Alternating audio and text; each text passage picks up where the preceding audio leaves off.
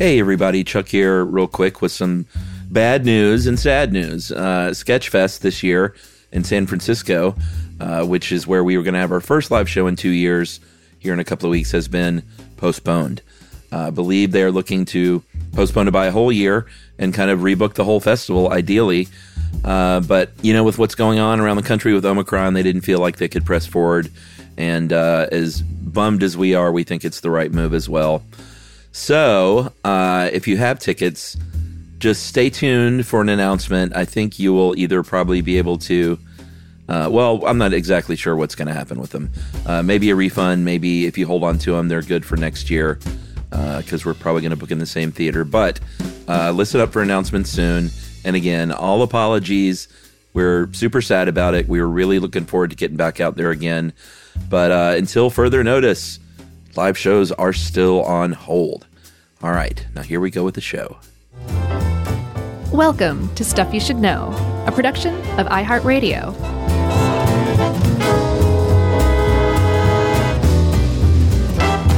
Hey, and welcome to the podcast. I'm Josh, and there's Chuck, and this is Stuff You Should Know, part two about ants, which is just knocking our socks off.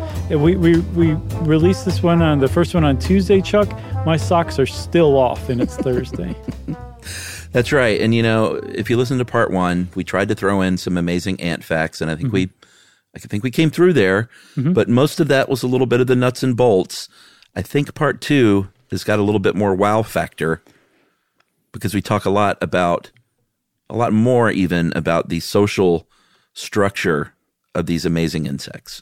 Yeah, so ants are great, great example of a social spe- a social insect like bees, um, some wasps, but I think there's plenty of solitary wasps too. But let's say like bees, they really kind of resemble bees in that sense. Yeah, totally. Um, and despite you know how many ants there are and how many bees there are, um, apparently social insects um, only make up something like two percent of all insect species. The rest are um, solitary or antisocial or drifters, that kind of thing. So, um, at the heart of any uh, social insect society is the queen, and usually, Chuck, the the the whole thing is so hierarchical. There's just like one queen. Yeah, this is uh, this is the one part that tripped me up a little bit as far as their uh, as as far as that being an, a a benefit for their survival. I would think like, hey, more queens, more eggs. Like there should be, you know, not all queens because obviously I get that queens need a lot of special care. Um, I mean, I guess let's talk about it because queens get get fed. One reason uh, that makes them the queen is that they're the only sexually reproductive female, and that's the only thing she does is mate and lay tons and tons of eggs. Uh, an army ant queen can lay up to three hundred thousand eggs in a, in a few days Wow. uh, and they're they're bigger. Like they're just they basically sit around, they mate, they lay eggs, and they get fed a really protein rich diet. So they grow up to like you know three four times the size of all the other ants. Yeah, and so with the queen, um, they're they're like you said that one of the big differences or the difference um, is that they're they're bigger than uh, other um, female ants, which are worker ants. Genetically, they're basically the same. It's just that they're much much bigger, which means um, somehow I think also from that protein rich diet, they're also um, they have ovaries that function as well, so they're able to reproduce. But that's basically the only two differences, and that just goes to show you that any um, worker uh, egg can be raised into a queen. Right, and we'll see you know cases where that might happen. Um, another difference is they live a lot longer. Uh, the queen ants of uh, the black garden ant can live up to thirty years apparently. That's amazing. uh, female workers live about a year, and I guess we can talk a little bit about the males, the poor male ant. uh, they only live a week. They are hatched from unfer. They don't even bother to fertilize eggs for the males. They hatch from unfertilized eggs, whereas all females hatch from fertilized eggs. And the males, you know, they they do their thing. They're there to to impregnate the queen, and then they die. They're that's it. sex sex slaves, is what they are. Yeah, and and Dave points out, you know, Dave Roos helped us with this. He said basically almost any ant that you see is is probably a female ant. Yeah, not just because um, the workers are responsible for doing everything, but like you said, the lifespan of a male ant is so short. The chances of you seeing one are pretty slim. Although, as we'll see, there are some some times where they're on such full spectacular display that you actually may have seen male ants before. Sure, yeah, we'll get to that weirdness in a minute. But the females are the workers that, you know, it's like uh, where was uh, Wonder Woman from? Uh, Amazonia? Amazonia. I don't that, know. kind of like the society there. It's just it's all these ladies making things happen as a big group, all in service to this queen. Mm-hmm. And the workers do everything. They feed and care for the young. They feed and care for the queen. They go out and get the food. They maintain that nest in the colony, which we'll talk about. It's just remarkable what they do. Uh, they're the police force. They're the army. They are the custodians. They do everything. Yeah. So, like everything that has nothing to do with um, mating and laying eggs, that's that's that's the Yeah. workers doing all that stuff. Yep. It, it's pretty cool. And depending on the species, sometimes the workers are um, more specialized than in other species. Yeah. Sometimes there'll be like major workers who are much larger um, than the minor workers. So they'll the- be the ones that go out and like forage and maybe defend the nest, while the minor workers, the smaller ones, are left behind to tend to the the larva and the pupae and um, and basically raise the next generation.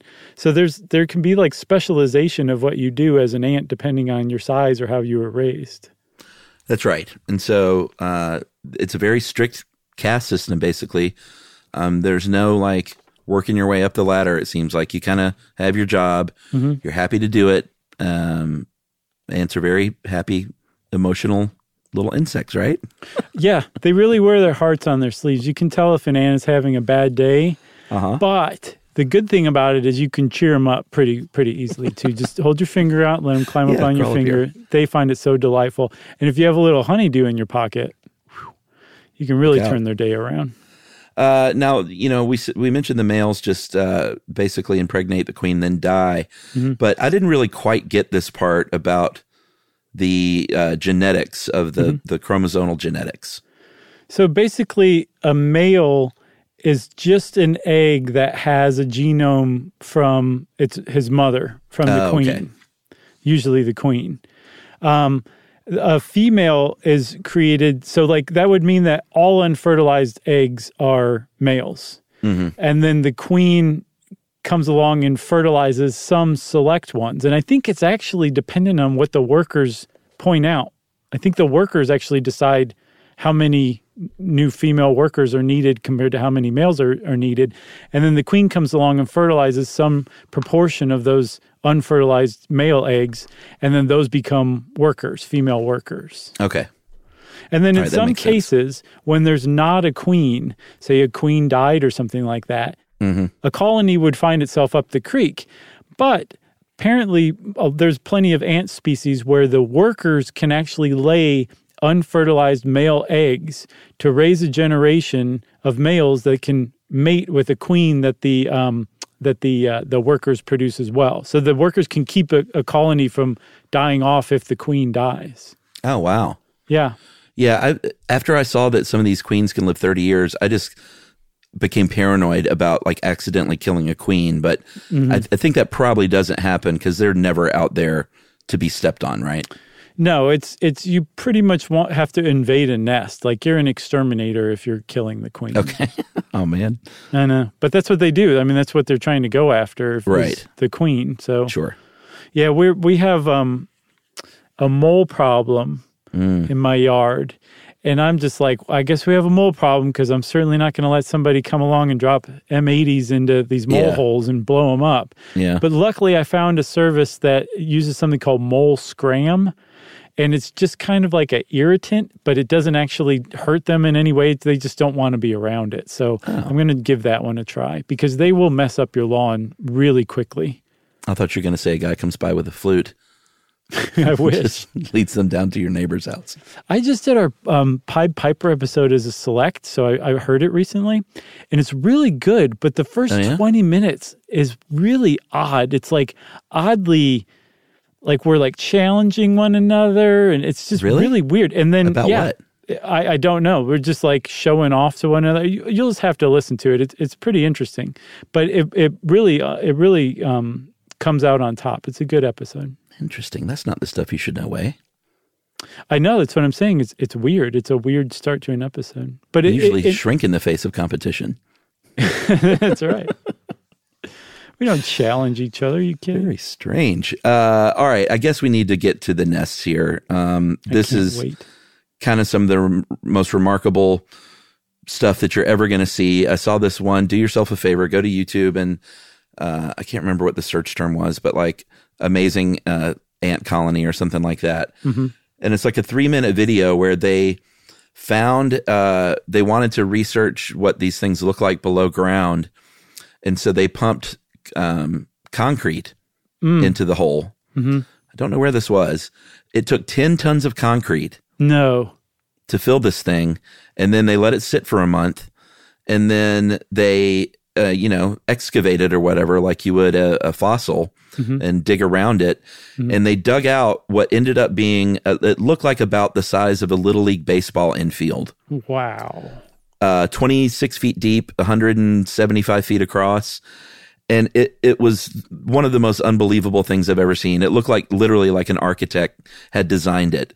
Um, they were talking about the efficiencies of, you know, every tube was like, it was the shortest route to get to the next thing. It was like, it looked like it had been purposefully designed that way. And it's just the, the DNA of these ants that know how to do this stuff. So yeah, you you uh, mentioned something important that the the tunnels and the connections they make between all these chambers, they do tend to be like the shortest route between them, and ants also uh, apparently will will um, burrow on these really kind of steep angles, but they're at the angle of repose, which is the steepest angle that something like a pile of dirt or a pile of sand can maintain without collapsing. And somehow ants just know, like, oh, this is the angle I need to be to be um, digging at.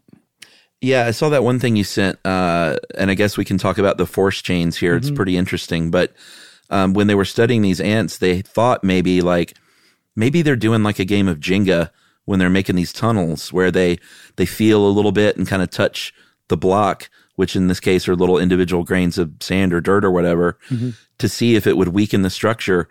And I think after the end of this experiment, they were like, no, they're not. They're Yeah. not doing that. They are just coded to do this.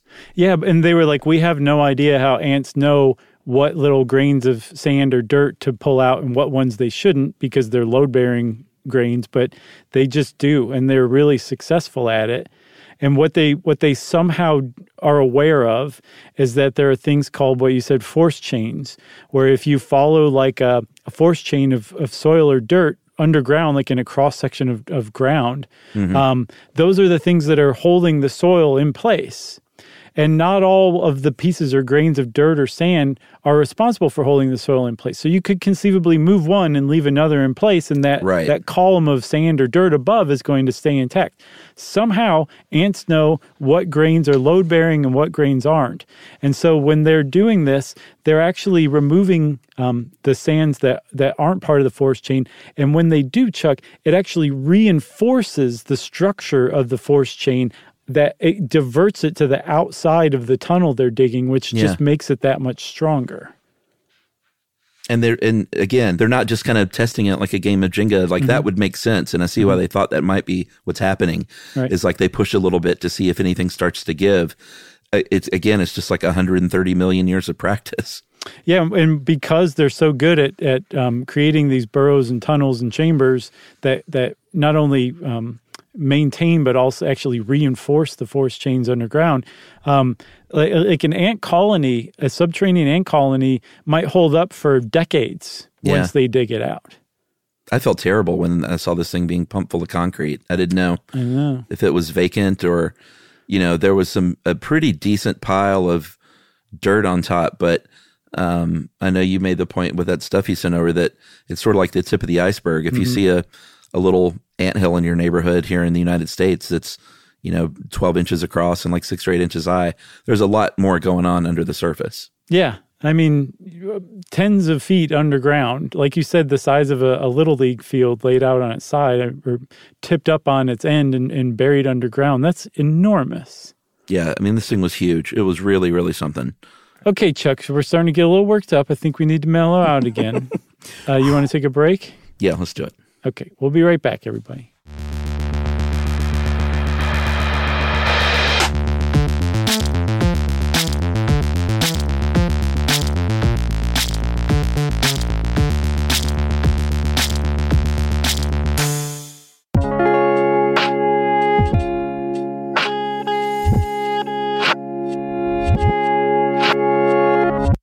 Right. So we wowed you with a little bit on these ant colonies in the nest and what's going on underground. Uh, I mentioned at the beginning of episode one these army ants who don't root down in a specific place. They're one of the only uh, nomadic species, and they go miles and miles, uh, which is a long, long way for a little tiny ant, uh, up to a million at a time. And to go to these places, they need to eat a lot of food, and they basically make what are temporary encampments out of themselves. No, kind of like fire ants make a raft out of themselves. These guys make a bivouac out of themselves. Yeah, they make a big. I mean, look this up uh, again with these pictures. It's a. It looks like a big ant ball, but I guess it's hollow on the inside, right? Yeah, and then underneath you've got a bunch of different kinds of worker ants um, raising and directing where to be, where to fertilize and feeding and and creating a new generation of worker ants. And then after that generation is raised to adults, they break down their bivouac and decamp and just keep moving. Unbelievable, truly remarkable. It really. Uh, they also can form super colonies. I know that there is a um, one kind of ant. It's an Argentinian ant that they don't do this in Argentina, but in Europe, they uh, there is one super colony that goes up the coast uh, from Italy to Spain for 3,700 miles. that is all technically one. You know, it's like one big. It's like the pando of ants right. they just get together with their friends and they're like, "Hey, I know these people are like behind me by ten feet. You want to meet them?" And then that linked up for thirty seven hundred miles. For yes, all from Italy to Spain to Northwest Spain. It's just astounding.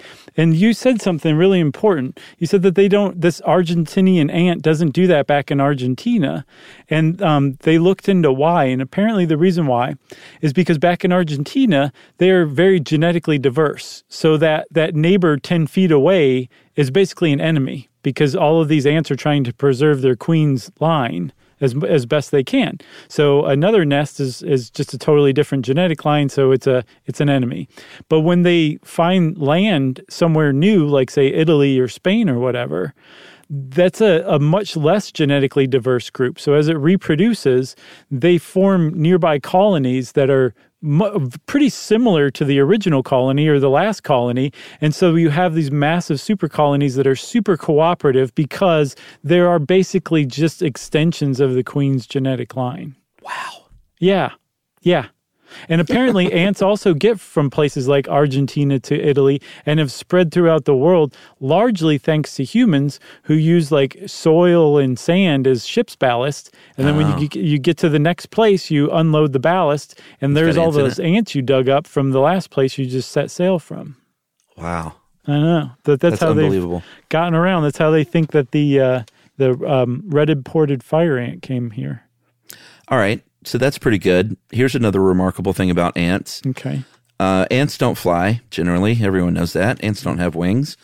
But if a colony is super successful and there are too many ants and they're outgrowing their own living conditions, they will just grow wings and fly up in the air, males and females, and have a big mid air sex orgy. Nice. Right? Like that's that's what it is. Yeah, for sure. They grow wings and they say, All right, we're going to have wings now, everyone. I know we don't normally, but we're getting too big. So we're all going to grow wings and let's go up and fly in the air and have sex. So so um, when the when the colony gets too big, there's some sort of signal that the workers pick up on. They're like, oh, things are getting a little crowded here. I'm not sure what it is. Nobody's sure what it is at the moment, but there's some signal they pick up on, and so they start raising a generation of queens, of virgin queens called princesses, and those princesses um, fly off uh, on this. Usually, it's not really actually a day, but in some places like the UK, they celebrate it as Flying Ant Day. Kind of like how you know when. Um, uh, cicadas come up after like 17 Yeah. years here in the States. I, I get the impression it's kind of like that, although it happens every year. Right. Um, and if it's humid out, uh, if it's hot out and it rained the night before, there's a good chance you're going to see swarms of flying ants having air sex, like you were saying. Um, but what those are, are different virgin queens, and they're going as far away from their their nest as possible because that increases the likelihood that they're going to find um, some of the generations of winged male drones that were raised uh, in other nests and they're going to have sex and then they're going to go off and found their own nests after that now that they've been now that they've gotten some sperm That's right. And they can store the sperm uh, for quite a long time in some cases. The queen leafcutter ant can store uh, viable sperm for up to 20 years and just eke it out a little, one little bit at a time. I'm not going to use the word Dave used. And just keep fertilizing generation after generation of eggs. Uh, and I don't think we said the, the name of this air sex. They're actually, it's called nuptial flights. yeah remember in the firefly episode they had like nuptial gifts Yeah. I, w- I was like we've talked about that somewhere i looked it up it was definitely fireflies It's pretty amazing. And then after that, you know, the males, as always, they die off. Mm-hmm. And then hopefully you got a bunch of new colonies. Yeah, if so, this is like the one time the queen is off on her own Yeah. for about two or three weeks. She's like busy founding an entirely new colony. Um, there's nobody there to feed her. Um, she's just laying a bunch of eggs, and she's choosing which are fertile, uh, which to fertilize, which not. She's probably fertilizing most of them because she needs a lot of workers right then, and not very many male drones to have sex with. So she's basically just laying and fertilizing worker eggs, hatches them herself, and then once she successfully has a generation or two of workers under her belt, now her colony's got a pretty good chance of becoming stable because the workers can start to take over and she can do what she does, which is lay hundreds to thousands or hundreds of thousands of lay eggs every day. That's right. So if you ever see ants flying around, you know what's going on.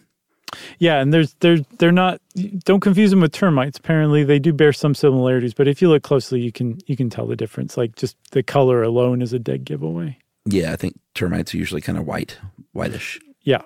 But, But, if you have an to be infestation in your house, it's it's probably termites. yeah, because the the ants are flying around outside. They don't want to be inside right then. No, not for their not. nuptial flight. That's right. So that must be like a pretty lonely and scary two or three weeks for that that new Yeah. queen. You know, I would say so. Uh, I, I didn't get a good sense of what the sort of survival rate for that was. I didn't either. I'll bet it's all over the place because again, there's like ten thousand to fourteen thousand species of ant. You know.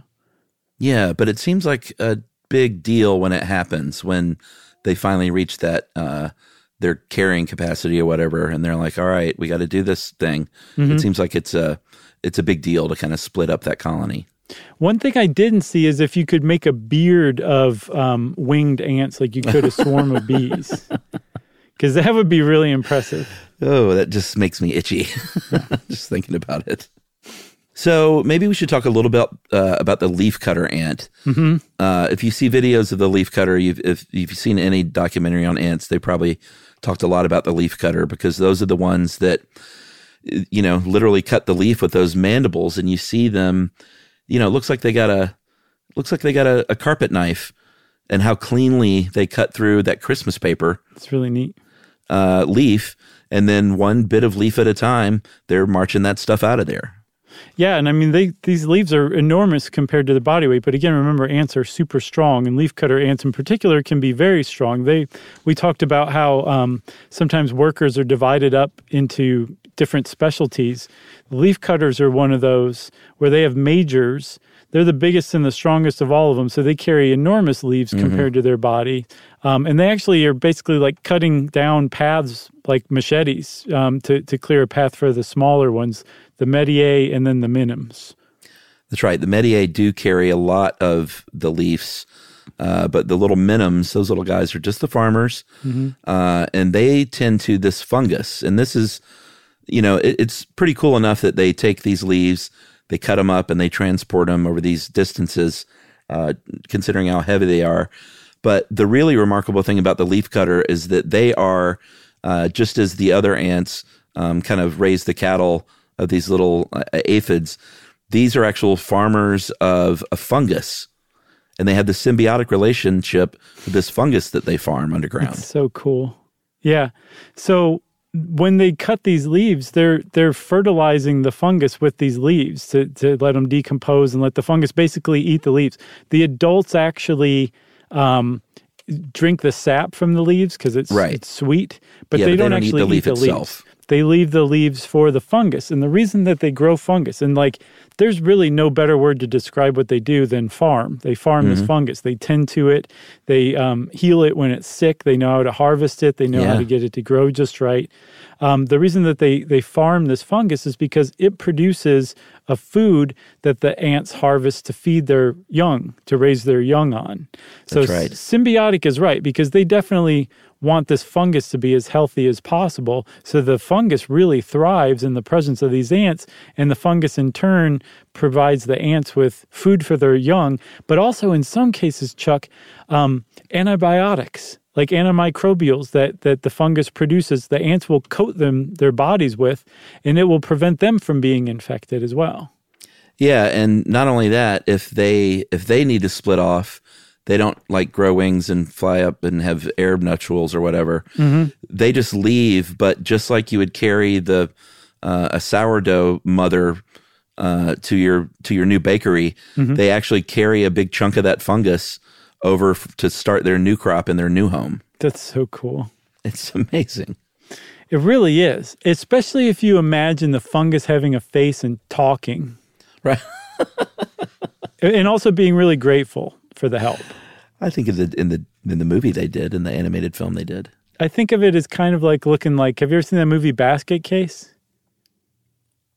Have I seen what was that? It was I a know that. terrible, terrible B horror movie from like the late seventies. Yeah, where like I the guy carried that. his brother around in a basket. I don't think I saw that, but I think I remember that at, when I worked at Vision Video in college. So bad. It's really, really Basket bad. Case. But the, it looks kind of like a little piece of fungus that you would carry to a new ant colony. It's just what kept flashing through my head. I wish need it would get look out of my head, but it won't. I need to look up that poster bec- or that movie box because it's it's in my brain somewhere. I just can't call it up. Okay. Let's It just wasn't- watch that movie together tonight. All right, let's do it. I'll bring the Uh, truffle truffle butter. Oh man, you're making me hungry. You, first you wanted a Twinkie, now you want some popcorn with truffle butter. All right, what I really want to do is take a break, and then we will finish up all about ants, at least mm-hmm. for now, unless we decide to come back to, to this well again. And we'll talk about how they communicate via these pheromones right after this.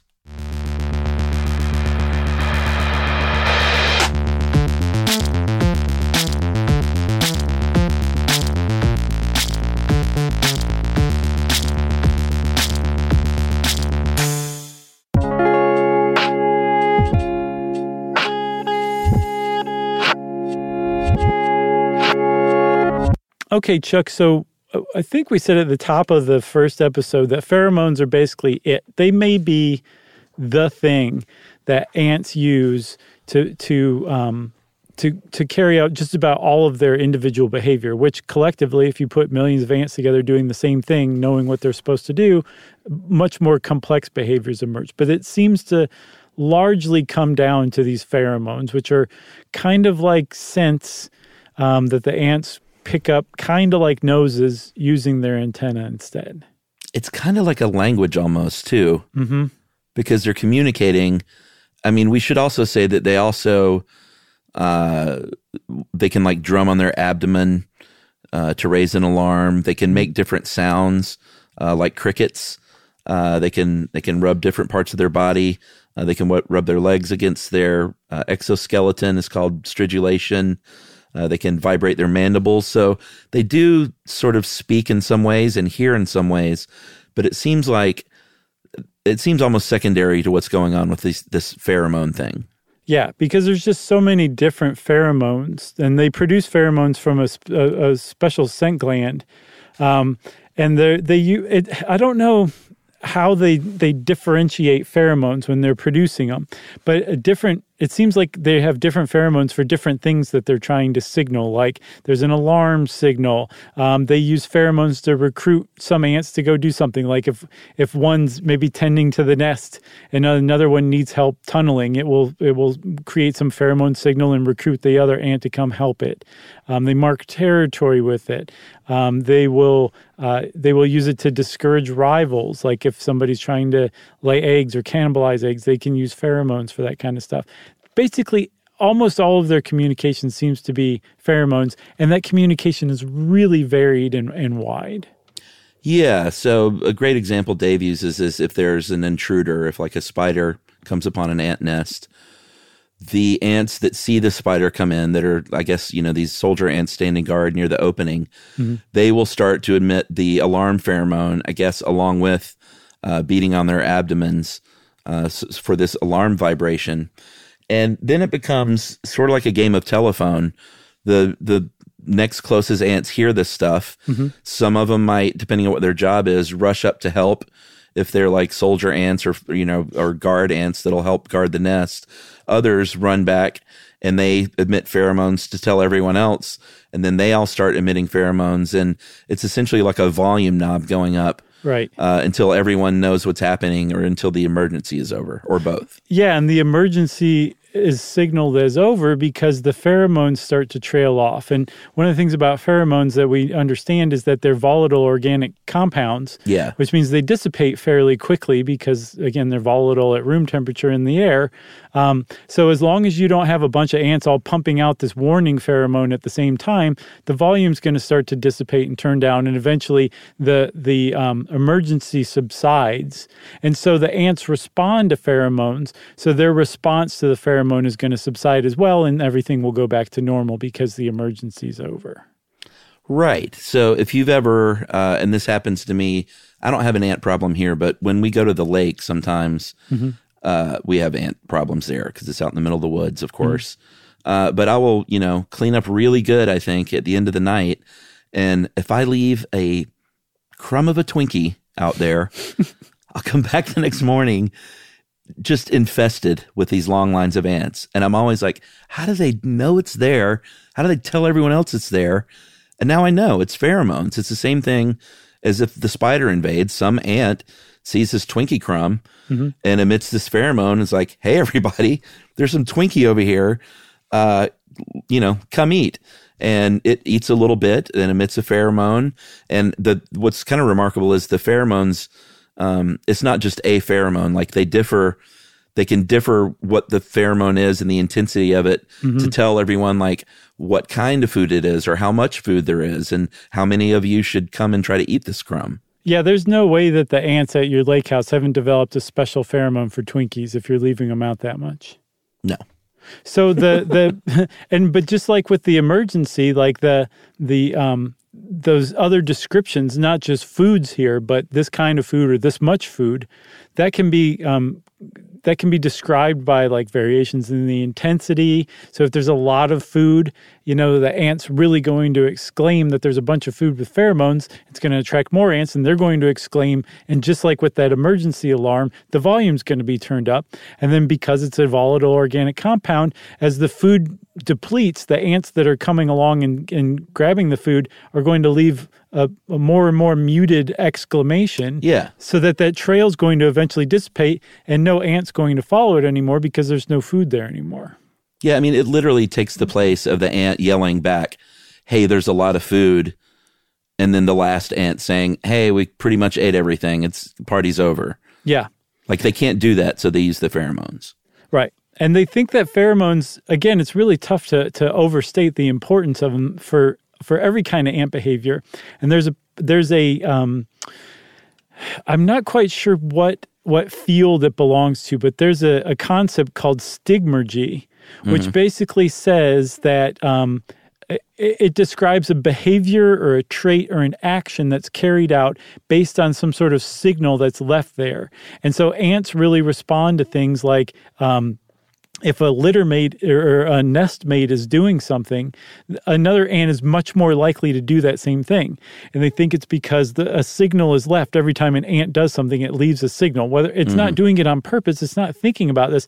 It's just part of this set of codes that ants follow, which if you run into this, if, if you are on a ball and there's water, and you run into the the edge of that ball, you form raft. Like mm-hmm. it's just this kind of binary set of very simple codes that ants seem to follow. And yeah. what code or what set of codes is triggered um, depends on what pheromone the ant is either laying down for the next ant or uh, is picking up from the last ant. Yeah, I love lamp. exactly. uh, they also can communicate via touch. If you've ever uh, gone to your kitchen counter like I have and you've seen ants walking in a trail, you've probably seen a little two way street happening mm-hmm. where a bunch of ants are going in one direction and a bunch of ants right next to them are going in the other direction. And if you look really, really close, if you have like a magnifying glass, maybe mm-hmm. you but might not with the that, sunshine. oh no, no, no! Don't ever do that. Uh, yeah, just get down there with your eyeballs then. Okay. Um, they they might be touching each other. That might be their antenna might be touching. They may be stroking each other's exoskeleton, and they scientists basically think that these are also um, communicative signals to one another. Again, saying, "Hey, there's some great Twinkie over there." Sometimes someone might even have a little bit of a Twinkie. He'll give to someone midway through the line mm-hmm. and say, "Hey, hey, buddy." This is what's waiting down there. Mm-hmm. Pass it down, and that game of telephone happens again. Yeah, mouth to mouth food transfer, which is nice. But I guess it's better than mouth to anus food transfer, like you were talking about earlier. Well, depends what you're into. I saw another explanation for why ants do that because if you look closely, pretty much every ant does that to every ant that they come across going in the opposite direction. And High one five. one theory, right? No. one theory is that they're uh, examining the ant to make sure it's one of their nest mates and not an intruder from another oh. nest who's oh. joining in the fun, which yeah, makes a lot imposter. of sense as well.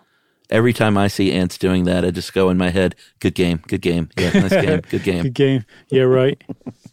That's one of my favorite parts of uh, mm-hmm.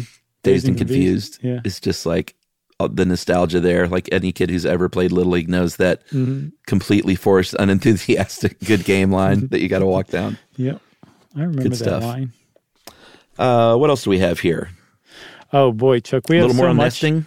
We should we should um, branch off into a, another standalone podcast called Ant Rant. uh, all right, let's talk a little bit more about nesting. I think that's kind of all we've got. Um, if you look at how they build their nest, you know, a lot of researchers have been looking at this. Mm-hmm. Uh, speaking of which, this made me want to buy an ant farm for my daughter for Christmas, but when I looked into them, I read reviews where it seems like about a third of the reviews said the ants just sat around and waited to die in front of my daughter not, or not my good. son, and it was traumatic. I don't really agree with keeping anything enclosed. I, I, know. I just the whole thing felt wrong, and so I didn't get it. Good for you, Chuck. I mean, it, it, was a little selfish in that I didn't want a, a bad experience to happen. Mm-hmm. But then I thought, you know, you're also getting ants shipped through the mail Mm-hmm. Uh, I know they're shipped at a certain temperature, so they stay alive. And you know, I also saw success stories where like, oh man, they did great and they lived their whole lifespan, but it just wasn't worth it. Uh, yeah. the risk. I'm for with me. you. You, so you know anyway. what you should do is order some of those ants through the mail and just release them into your yard. Right. or just release them onto my daughter while she's asleep. There you see go. how that goes. and then mobile and see what happens. Uh, but researchers obviously have been studying ant nests and colonies for a long, long time. And, uh, you know, all those tunnels that look like little sponges. Mm-hmm. Uh, I mentioned the one on YouTube where they actually filled it with concrete, which is pretty amazing. But they decided to take this stuff and put it into like a computer model to see what, what happened uh, when it came out the other side. And one of the things they learned was they had these very basic rules uh, that kind of governed everything they did. Uh, one of which was uh, each ant would pick up uh, at a very, very steady rate two grains of dirt or sand per minute. Yeah. And carry it. Which that seems like a clue right there. If they're following some sort of time scale, mm-hmm. especially if it corresponds to our understanding of time, that seems significant, you know? Yeah. I mean, I guess they would do that because that's the most efficient rate of work, like the most efficient speed of work I guess. like without getting overly tired or not getting enough done. You know what I mean? I think that's another example, though, that we like we watch ants do things and we don't understand Yeah. exactly why. We just know it works really well. Yeah. Uh, what else did they see? Um, they also saw that um, there was a preference for dropping that grain that they were tunneling out, excavating, by another um, more uh, another recently dropped piece of grain, which I think is a uh, an example of that stigmergy where they, they there was like some yeah they just saw like they're just their behavior is triggered by by somebody else's behavior. Right. Uh, and then the last thing they saw, they saw these three basic rules was uh, they would drop them closer to the grains that were already dropped by another ant. And they think that is like a pheromone marker, like, hey, I dropped this grain here. Like, this is where we're building this thing. Right. And so they they created this they they followed these ants movements like they really studied and tracked real ants and then they created a computer model that simulated ants just following these three rules. And apparently the model created a something that looked a heck of a lot like an ant nest Yeah. that you would see in, in nature. So much so that there were connections that were developed between chambers. And these researchers were like, we didn't tell it to create connections. That just happened on its own. It's a great example of that emergent behavior um, that, that comes from the collective actions of a bunch of individuals just doing their own thing. Yeah, I mean, and they have these. You know, if you look at this concrete when they excavated, it was they have these big chambers, they have these tubes, and then these big rooms, basically, and each of these rooms has a function. Mm-hmm. Uh, they're not just like, oh, let's just make a little space here. You know, they take care of their dead a lot of times, and uh, you know, I don't think they quite bury them, but they they tend to their dead. Uh, it's it's remarkable. Yeah, they have ant cemeteries that they dump bodies on. It's pretty cool. Very cool. So there was one last thing I saw. Um, th- there's a type of ant that basically engages in nursing, where if you these ants raid termite mounds, and the termites sometimes will take a leg or two, and if you're just missing a leg or two, you will be carried back by basically paramedic ants to the nest, and then nursed back to health with an antibiotic that the ants produce themselves. Wow. Ant rant, Chuck. Ant rant. Uh, you got anything else? I got nothing else. We thank Joey Joey from Tucson. Thanks, Joey. Great idea. Great idea for ants. We had no idea it was going to be a two-parter and this remarkable. Remarkable indeed. And if you want to be like Joey and get in touch with us to let us know a topic you'd like to suggest, who knows, it might even become an incredible two parter, you can reach out to us via email at stuffpodcast at iheartradio.com. Stuff You Should Know is a production of iHeartRadio. For more podcasts iHeartRadio, visit the iHeartRadio app, Apple Podcasts, or wherever you listen to your favorite shows.